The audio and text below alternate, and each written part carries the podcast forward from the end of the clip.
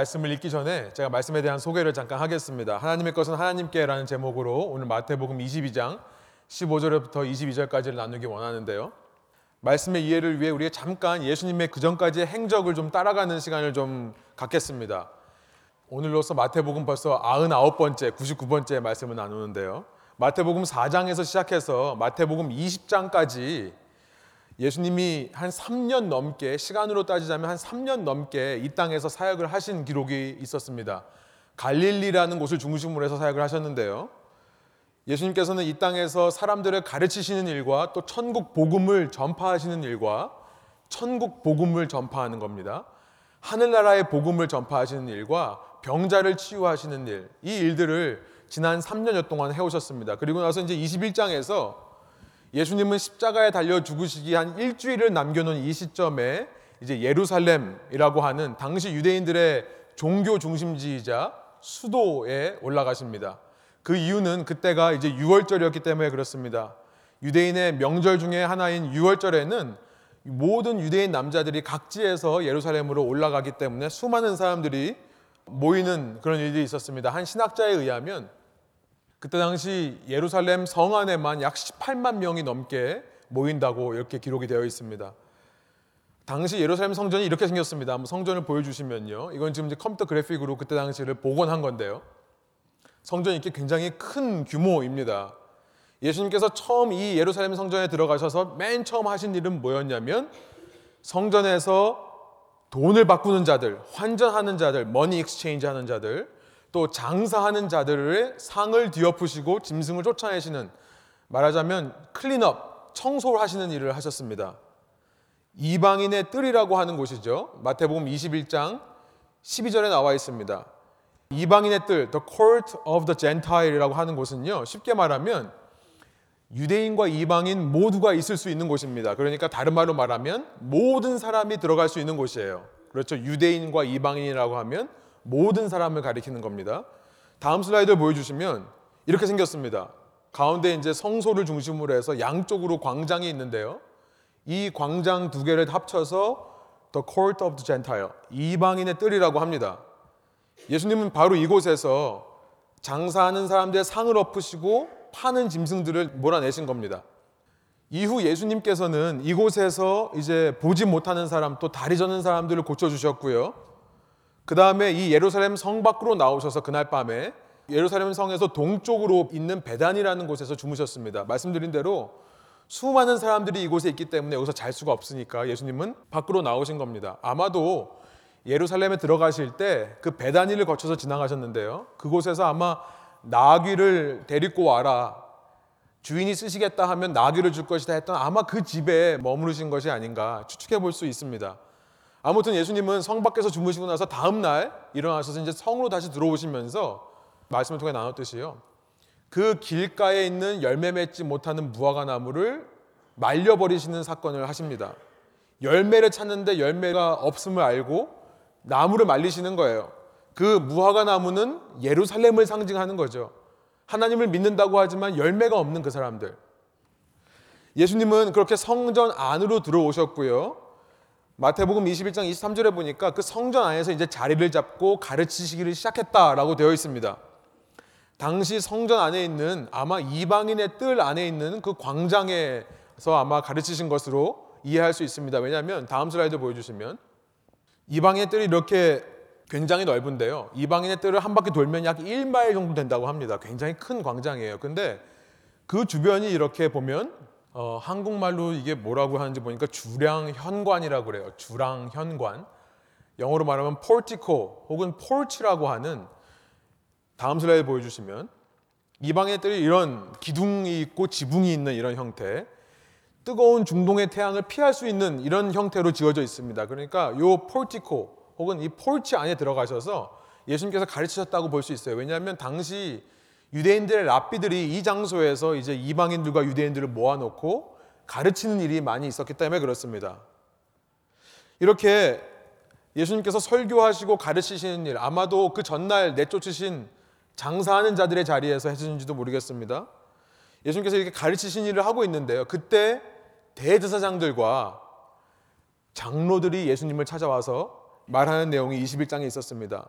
대제사장이라고 하면 유대인의 종교의 지도자입니다. 장로라고 하면 백성들의 지도자입니다. 그러니까 최고 권력자들을 의미하는 겁니다. 그 사람들이 와서 21장 23절에 보니까 당신은 도대체 무슨 권위로 이런 일을 하냐? 아마 그 전날 그 청소하신 황을 뒤엎으시고 짐승들 쫓아내신 이 일을 가리켜서 말하는 것 같습니다. 예수님은 당신이 무슨 권위로 이렇게 하냐라고 물어보는 그 사람들을 향해 그 최고 지도자들을 향해 예수님이 이제 21장 28절에서부터 지난 시간 우리가 살펴봤던 22장 14절까지요. 세 가지 비유의 말씀을 하세요. Three parables. 어떤 비유의 말씀을 들어서 그들을 이제 공격하시는데요. 여러분 랩하는 사람이요. 이 가수들 래퍼 있죠. 랩하는 사람들이 그 랩의 가사를 써가지고 서로를 향해 이렇게 배틀을 합니다. 그걸 뭐라고 하는지 아세요? 뭐 diss battle이라고 한대요. 아세요? 청년들이 아실까봐 이런 준비했는데 한번 보여주세요.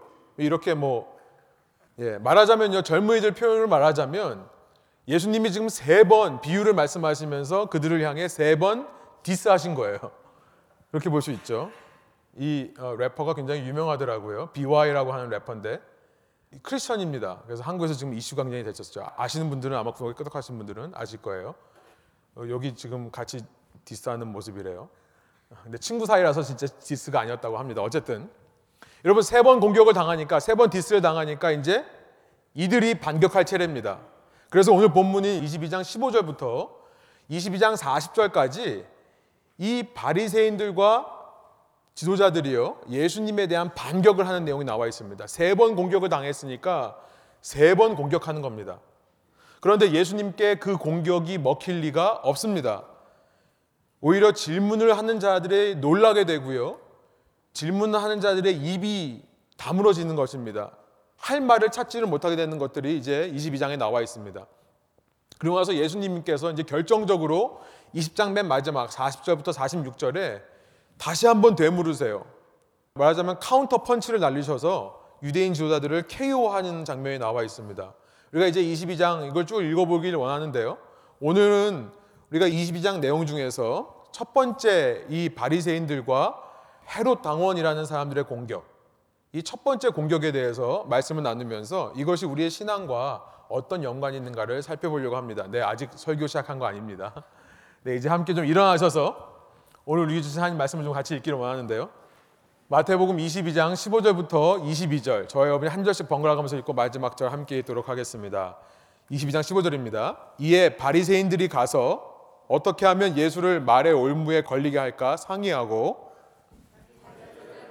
헤롯 당원과 함께 예수께 보내어 말하되 선생님이여 우리가 아노니 당신은 참되시고 진리로 하나님의 도를 가르치시며 아무도 꺼리는 일이 없으시니 이는 사람을 외모로 보지 아니하심이니이다. 그러면 당신의 생각에는 어떠한지 우리에게 이르소서.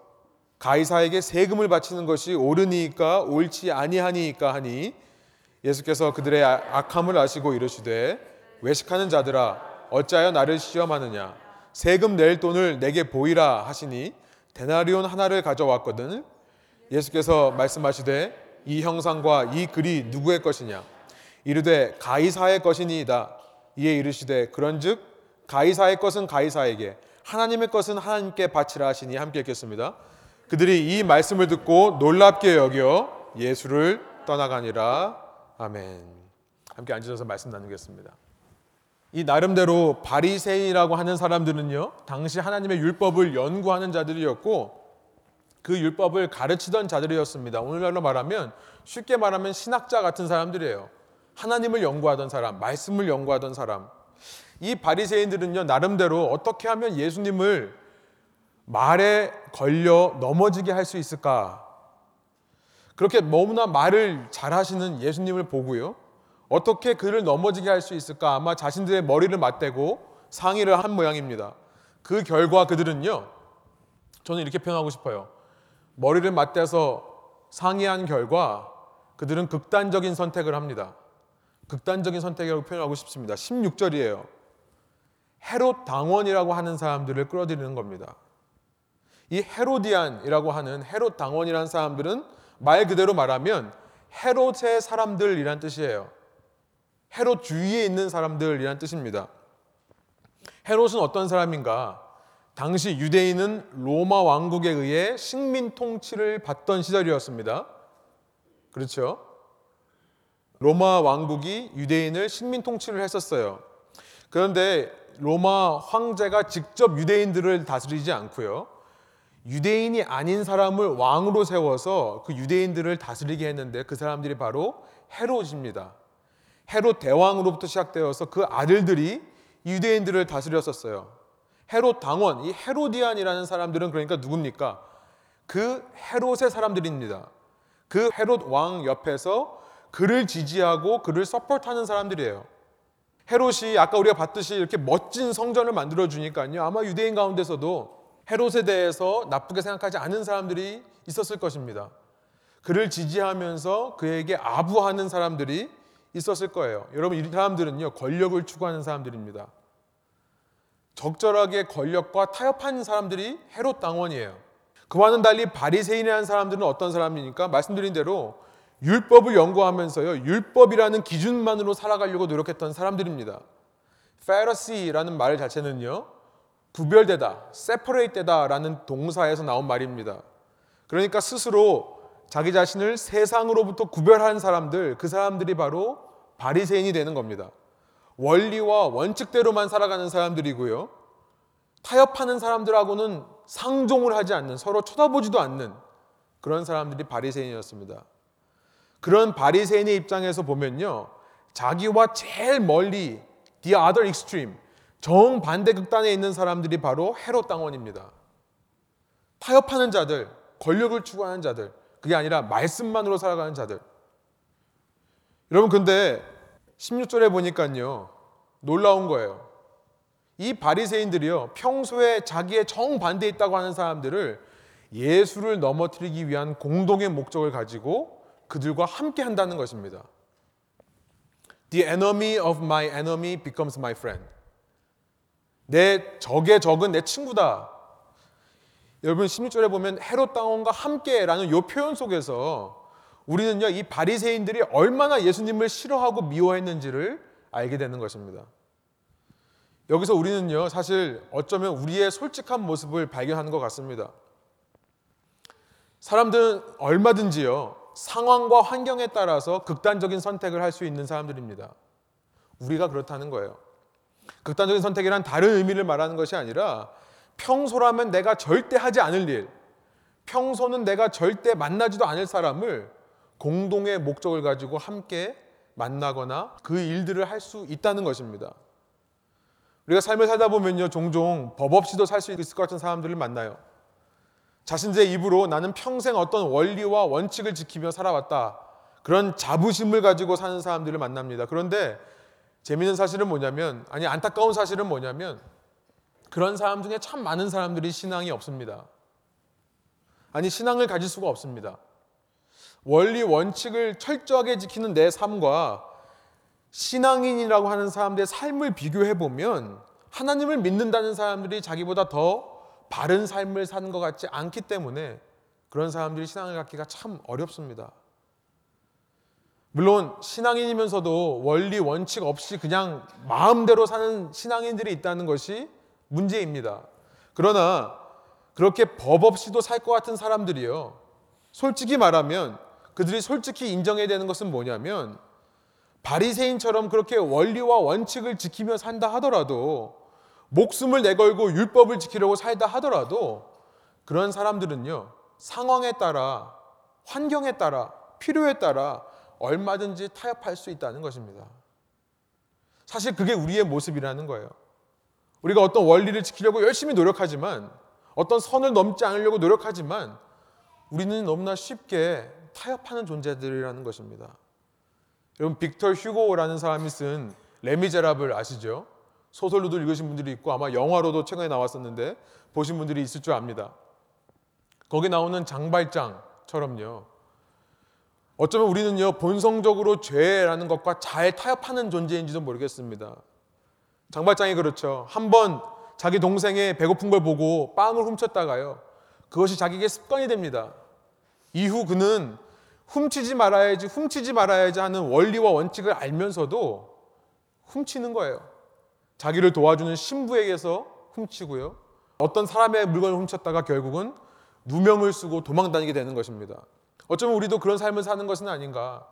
너무나 죄에 약해서 쉽게 무너지는 성향이 있어서 그와 반면에 레미제라블에 보면요. 정말 원리 원칙을 철저하게 지키려고 하는 자베트라고 하는 자베르라는 형사가 있습니다.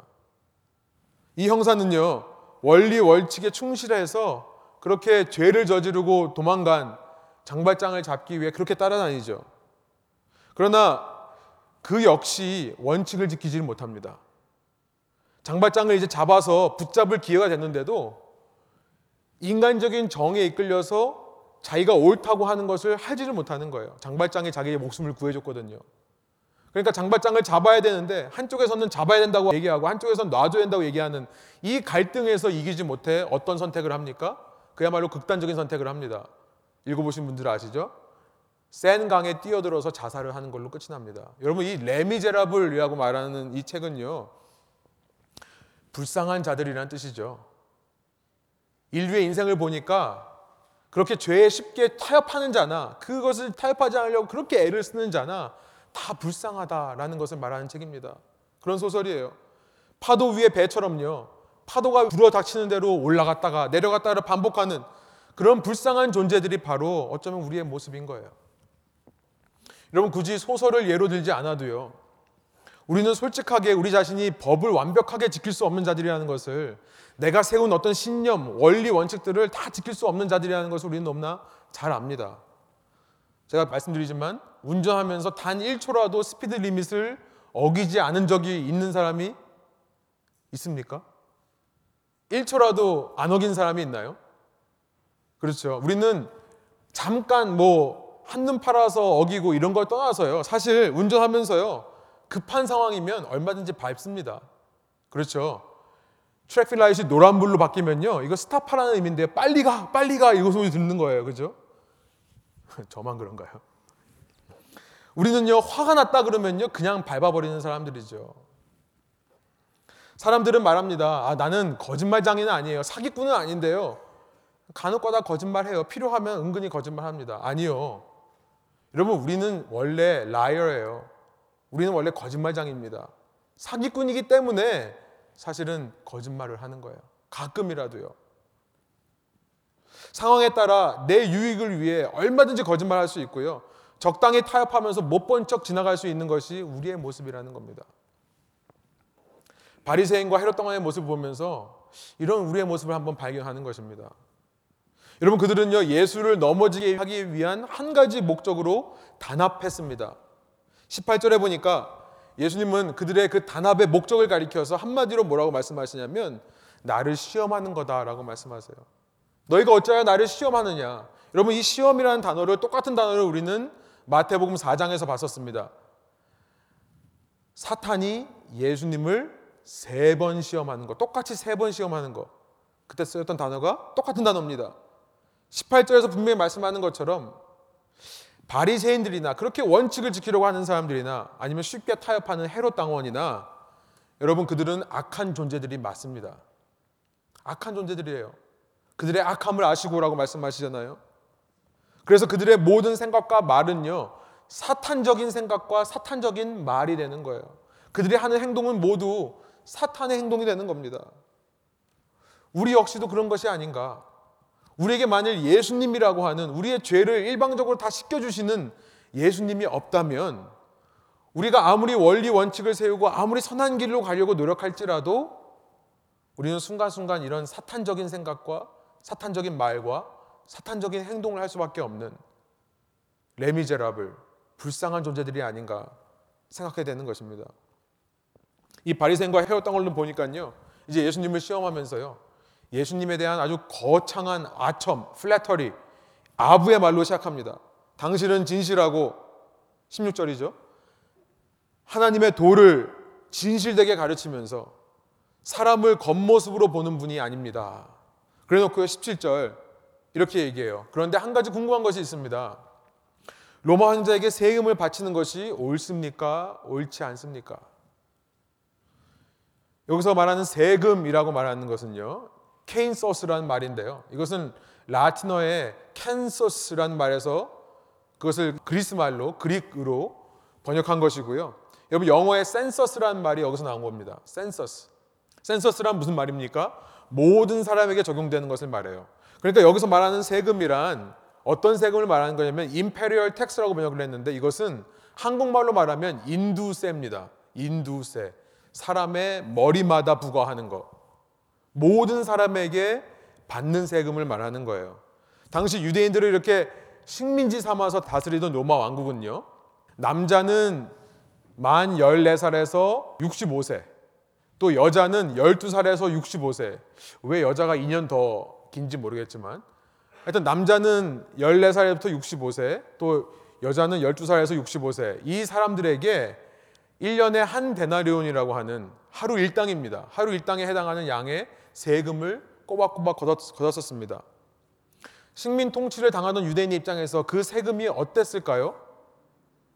안 그래도 우리를 통치하는 로마 왕국이 싫은데요. 그렇게 꼬박꼬박 세금을 받아가는 것에 대해서 불합리하다, 옳지 않다라고 느꼈던 것이 백성의 생각이었습니다. 그래서 유대인 중에서는요, 후에 보면 질럿이라고 하는 열심 당원들이 생겨서요, 이 로마 정권, 완전 좌파적인 성향을 가진 사람들이 어떻게든지 로마 정권을 무너뜨리고자 백성들을 선동해서요, 대금을 내지 말라라고 말하는 사람들이 생겨났습니다. 결국 그 사람들에 의해서 후에 보면 이제 AD 66년에 반란이 일어나고요. 그 결과로 AD 70년에 로마 황제가 군대를 이끌고 와서 지난 시간 살펴본 것처럼 예루살렘 성을 돌 위에 돌 하나도 남지 않고 다 무너뜨리는 일이 발생하는 겁니다. 만일 예수님이 이 자리에서 세금을 내는 것이 옳다라고 말한다면요. 그 예수님을 환호하고 예수님을 따르던 그 무리들, 그 이방인에 뜰에 있던 그 무리들이 예수님에 대해서 실망할 것이 분명했습니다. 그러나 그렇다고 해서 예수님이 세금을 내지 않아도 된다고 하면 바리새인들은요 그들과 함께했던 그 헤롯 당원들 그 사람들을 통해 헤롯의 마음을 움직여서 예수님을 고발하려는 거죠. 유대인을 다스리고 있는 이 예루살렘의 로마 총독에게 보고를 해서 예수님을 붙잡게 하려는 그런 계획이었습니다. 이제 다 잡았습니다. 예수님이 yes를 하던 no를 하던 예수님은 넘어질 수밖에 없는 상황입니다. 그런데 예수님께서는요, 그들의 악함을 미리 아셨어요. 그들의 어떤 의도와 어떤 생각으로 이 말을 하는지 미리 아시고요. 아주 기가 막힌 대답을 하시는데요. 한 가지 간단한 요구를 합니다. 19절에 있는 요구예요. 우리 한번 한 목소리로 읽어볼까요? 세금 낼 돈을 내게 보이라 하시니 데나리온 하나를 가져왔거늘 세금 낼 때 쓰는 돈을 내게 보여달라. 여러분 저는 이거 보면서 체스 경기로 말한다면요. 이 바리새인들이 맘 먹고 예수님을 몰아가지고 그 킹을 잡으려고 책을 했는데요. 예수님이 아무렇지도 않게 피하시면서 오히려 checkmate라는 상황이라고 생각합니다. 기대하지 않았던 답이에요. yes 아니면 no라고 얘기할 줄 알았는데 갑자기 너 세금 내는 동전 있냐? 그거 좀 보여달라. 얼떨결에 이들은 당황해서요. 아마 그랬는지 몰라요. 당황했는지 몰라요. 예상치 않은 질문을 받으니까 자기 주머니에 있던 동전 지갑을 꺼내가지고 그 동전 한 데나리온을 예수님께 보여줍니다. 여러분 별일 아닌 것 같은데요. 저는 이것이 바로 checkmate라고 생각을 합니다. 왜 그러냐면요. 이 동전에 대한 설명이 필요합니다. 자, 동전을 한번 보여드릴게요. 정확히 말하면 동전이 아니라 당시 은으로 만들었기 때문에 은전이라고 해야 됩니다. 이것은 예수님 당시에 로마 황제가 쓰던 은전인데요. 그 당시 로마 황제 이름이 티베리였습니다. 타이베리어스. 우리 한국말로는 디베리오 황제라고 되어 있습니다. 이 디베리오 황제는 1대 로마 왕국의 왕이었던 어구스투스의 양아들이에요. 아버지가 죽고 난 다음에 이제 AD 14년부터 이 로마 왕국을 다스리기 시작했는데요. 여러분 당시 왕들은 왕 위에 올라갈 때마다 화폐를 바꿨습니다. 왜냐하면 화폐를 바꾸는 것은 동양도 마찬가지죠. 동양이건 서양이건 왕들이 자신의 권위를 드러내는 일이에요. 이제 아버지의 시대는 갔다 새 시대가 왔다는 것을 온 백성에게 알리는 방법이 화폐를 바꾸는 거예요. 그래서 바꾼 화폐가 이겁니다. 티베리어스라는 자신의 이름을 새겨 넣었습니다. 이쪽 보시면 왼쪽에 보시면요 얼굴이 있죠. 얼굴 턱 아래 보면 잘 안 보이는데 TI라고 써 있습니다. 제가 주보에 여기 있는 글자를 다 넣었는데요. 대문자로 쓴 게 여기에 있는 글자입니다. TI라는 것이 자기 이름 타이베리어스의 약자예요. 나서 Caesar라는 말이 있습니다. 읽어보시면 이렇게 반달 모양으로요. 오른쪽으로 Caesar라고 올라가죠. 그 다음에 D-I-V-I, DV라는 말이 있어요. 라틴어로 divine이라는 것의 어원입니다. 그러고 나서 어그, AUG가 있고 그 다음에 F가 있는데 필리어스라고 하는 아들이라는 뜻이에요. 그리고 나서 어거스투스가 있습니다. 그러니까 이 말의 뜻은 뭐냐면 티베리어스 황제, 가이사 티베리어스 이 사람은 신이신 어거스투스의 아들이다라는 뜻이에요. 디베리오 황제는 시저 타이베리어스는 신이신 어거스투스의 아들이다. 그리고 뒷면에 보면요. Pontif Maxim이라고 되어 있습니다. 이것은 Pontifex Maximus라는 말의 줄임말인데요. 이것은 무슨 말이냐면 high priest라는 뜻이에요. 그러니까 이 동전은 어떤 의미입니까? 디베리오 황제는 지금 이 은전을 쓰는 사람마다 뭐를 인정하기를 원하는 거예요? 디베리오 황제가 바로 신이신 로마 황제의 아들이고 어거스투스의 아들이고 이 사람이야말로 하나님의 대제사장이다. 이 사실을 인정하기를 원했던 거예요. 여러분 그러니까 유대인들이 이 동전을 썼겠습니까? 안 썼겠습니까? 안 쓰죠. 안 그래도 식민 통치하는 게 화나는데요. 이 동전 안 씁니다. 그러니까 성전에 올 때 이 동전을 못 갖고 오게 하는 거예요. 이 동전을 환전하는 겁니다. 성전 안에서 바꾸는 거예요. 성전에 필요한 돈으로요. 유대인들은 10계명, 1계명, 2계명이 뭔지를 바르게 아는 사람들입니다. 1계명이 뭡니까? 나 외에는 다른 신을 섬기지 말라. 지금 어거스투스를 신이라고 말하는 이 동전 쓸 수 없는 겁니다. 그리고 2계명이 뭡니까? 나를 위해서 아무 형상도 만들지 말라. 이 형상을 만들어 쓰는 것을 하지 못해요. 그래서 실제로 유대인 역사학자 요세푸스에 의하면요. 그 1세기에 살았던 사람의 역사 기록을 보면요. 유대인들이 이 동전 쓰기를 거부했기 때문에 디베르 황제가 이제 동으로 카퍼로 동전을 만들어 가지고 이걸 대신 쓰게끔 할 정도로 이 동전을 완강히 거부했다는 그런 기록이 있습니다. 여러분 그러니까요. 왜 19절에 예수님의 말씀이요. 동전을 보여달라고 하는 말씀이 이 바리새인과 헤롯 당원의 카운터 펀치가 되고 체크메이트 되는지를 이제 아시겠죠. 그들이 진정으로 백성의 지도자였다면, 그들이 진정으로 종교의 지도자였다면, 그들이 진정으로 유대인이었다면, 여러분 그들의 호주머니에서 이 동전이 나올 수 없는 겁니다. 그들이 이 동전을 꺼내는 순간 아마 예수님의 주위에 있던 수많은 유대인들이요 놀랐을 거예요. How dare they can bring this coin? 그들이 어떻게 저, 저들이 어떻게 저 동전을 가지고 여기 올 수 있는가? 유대인으로서 저 종전을 갖고 다니는가? 아니 남들은 그렇게 하나님께는 다른 동전을 바쳐야 된다고 얘기하면서 남들은 그렇게 정죄하고 비판하던 그들의 원리 원칙은 도대체 어디로 갔는가? 남들은 그렇게 정죄하고 비판하면서 자신은 상황에 따라 저렇게 쉽게 타협할 수 있는 자들인가? 여러분 갖고 다니는 게 문제가 아닙니다. 지금 이곳이 어디라고요? 하나님의 성전 아니라고요. 그 이방인이 신이라고 외치고 있는 그 동전을요. 지금 하나님을 예배하는 성전까지 갖고 들어왔다는 것입니다. 여러분 성경에 기록되어 있지 않았지만 이 동전을 꺼내는 순간 아마 많은 사람들이 놀랐을 것 같고요. 아마 이들은 속으로 아차 싶었을 거예요. 여러분 근데 예수님께서 그때를 놓치시지 않으시고 한 걸음 더 나아가 이렇게 질문하십니다. 20절의 질문이에요. 한번 목소리 읽어보겠습니다. 예수님께서 말씀하시되 이 형상과 이 글이 누구의 것이냐? 아직 바리새인과 헤롯 당원 중에 분위기 파악 못하는 사람이 있었나 봅니다. 아무 생각 없이요. 체크메이트를 받고도 제가 체크메이트인지 모르고 그냥 왕을 움직이는 거죠. 주위에서 말리지만 말릴 시간이 없습니다. 그냥 대합해 버리는 거예요. 이거 가이사 건데요. 두 번 죽이는 거죠. 여러분 하나님의 성전에 들어와서 로마 황제가 쓰는 로마 황제를 위한 돈을 가지고 이것은 주님의 것입니다 해도 시원치 않을 판에요. 주님의 성전에 들어와서 자기의 입으로 고백하는 겁니다. 이것은 신의 아들이자 대제사장이신 디베리오 황제의 것입니다. 21절 예수님께서 말씀하십니다.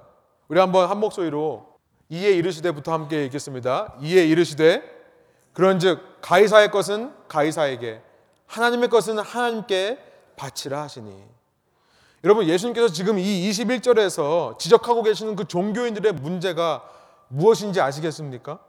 이들은요, 지금 철저하게 세상을 두 개로 나누는 겁니다.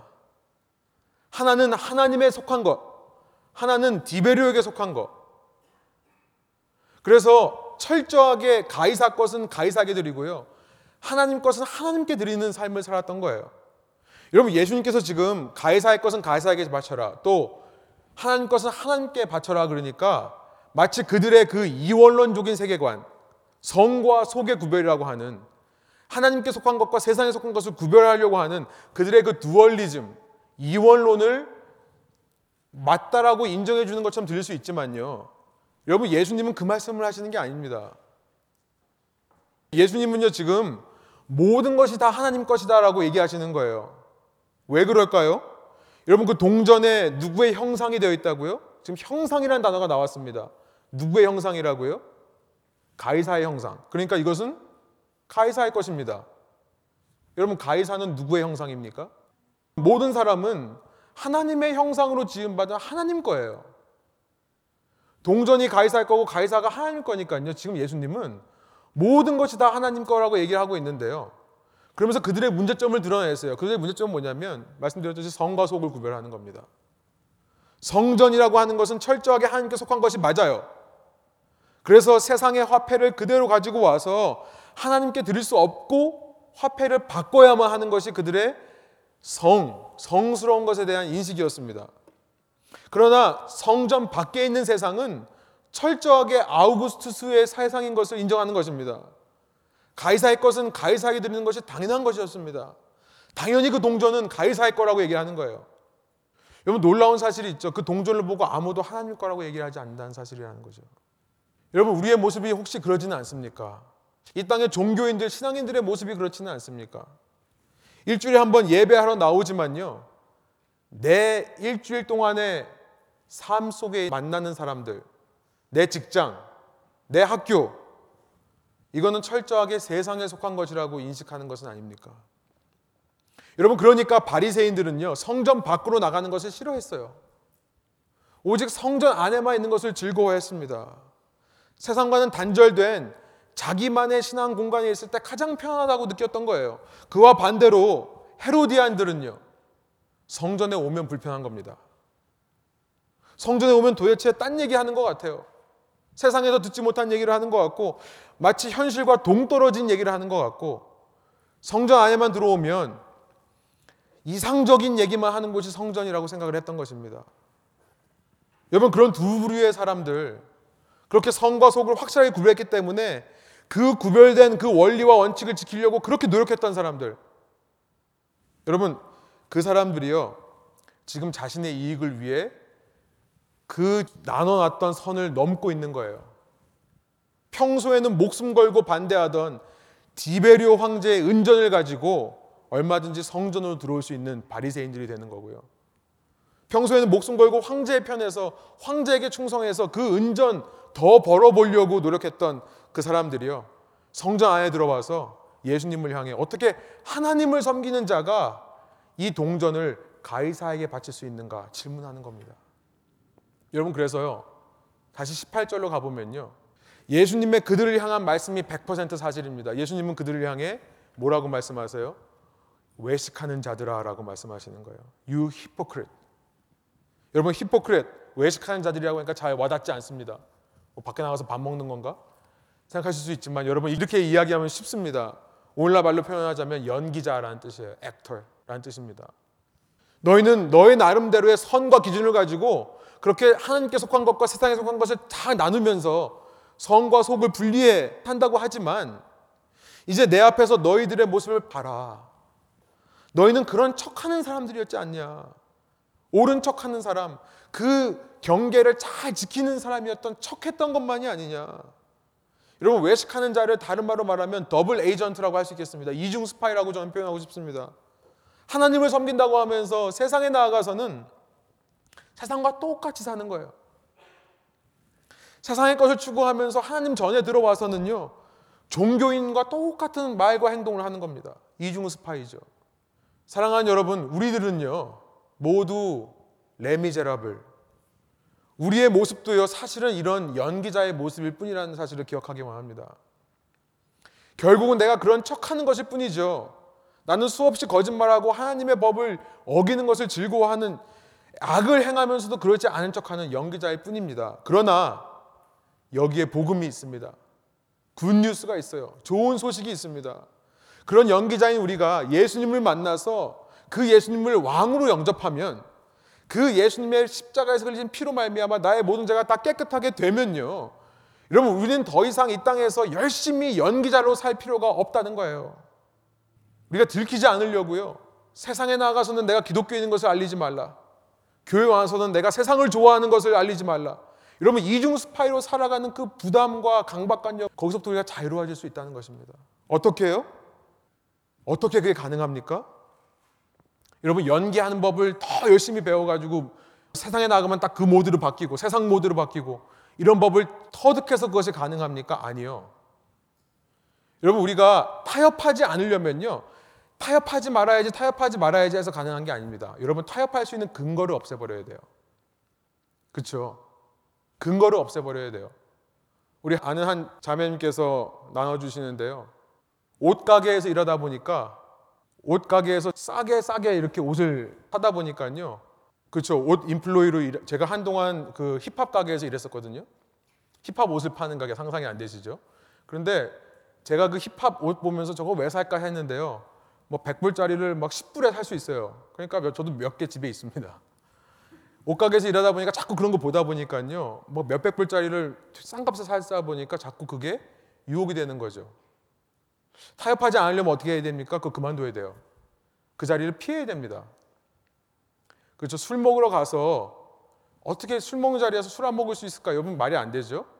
그 자리를 피해야 되는 거죠. 여러분 예수님께서 지금 무슨 말씀을 하는 겁니까? 모든 게 하나님 거다. 돈의 형상이 가이사일 거면 그 가이사의 형상은 하나님의 것이다. 모든 게 하나님 것이다. 성과 속을 구별하지 말고 성과 속이 하나다. 다 하나님의 통치다. 여러분 우리가 믿는 복음이 바로 그겁니다. 굿뉴스라는 것이 그거예요. 여러분 예수님 우리가 왕으로 받아들일 때 더 이상 이 땅에 하나님이 계신 곳과 하나님이 계시지 않은 곳의 나눔이 없어진다는 것입니다. 우리가 믿는 복음은 천국의 복음입니다. 무슨 말입니까? 우리가 예수님을 왕으로 받아들이는 순간 이 세상 전체가 이 세상 전부가 다 하나님 나라가 된다는 거예요. 이것이 우리가 믿는 복음입니다. 근거 자체가 사라지는 거예요. 이 땅에 하나님 나라가 임해버리는 거예요. 여러분 하나님을 성전 안에만 가두어 두고요.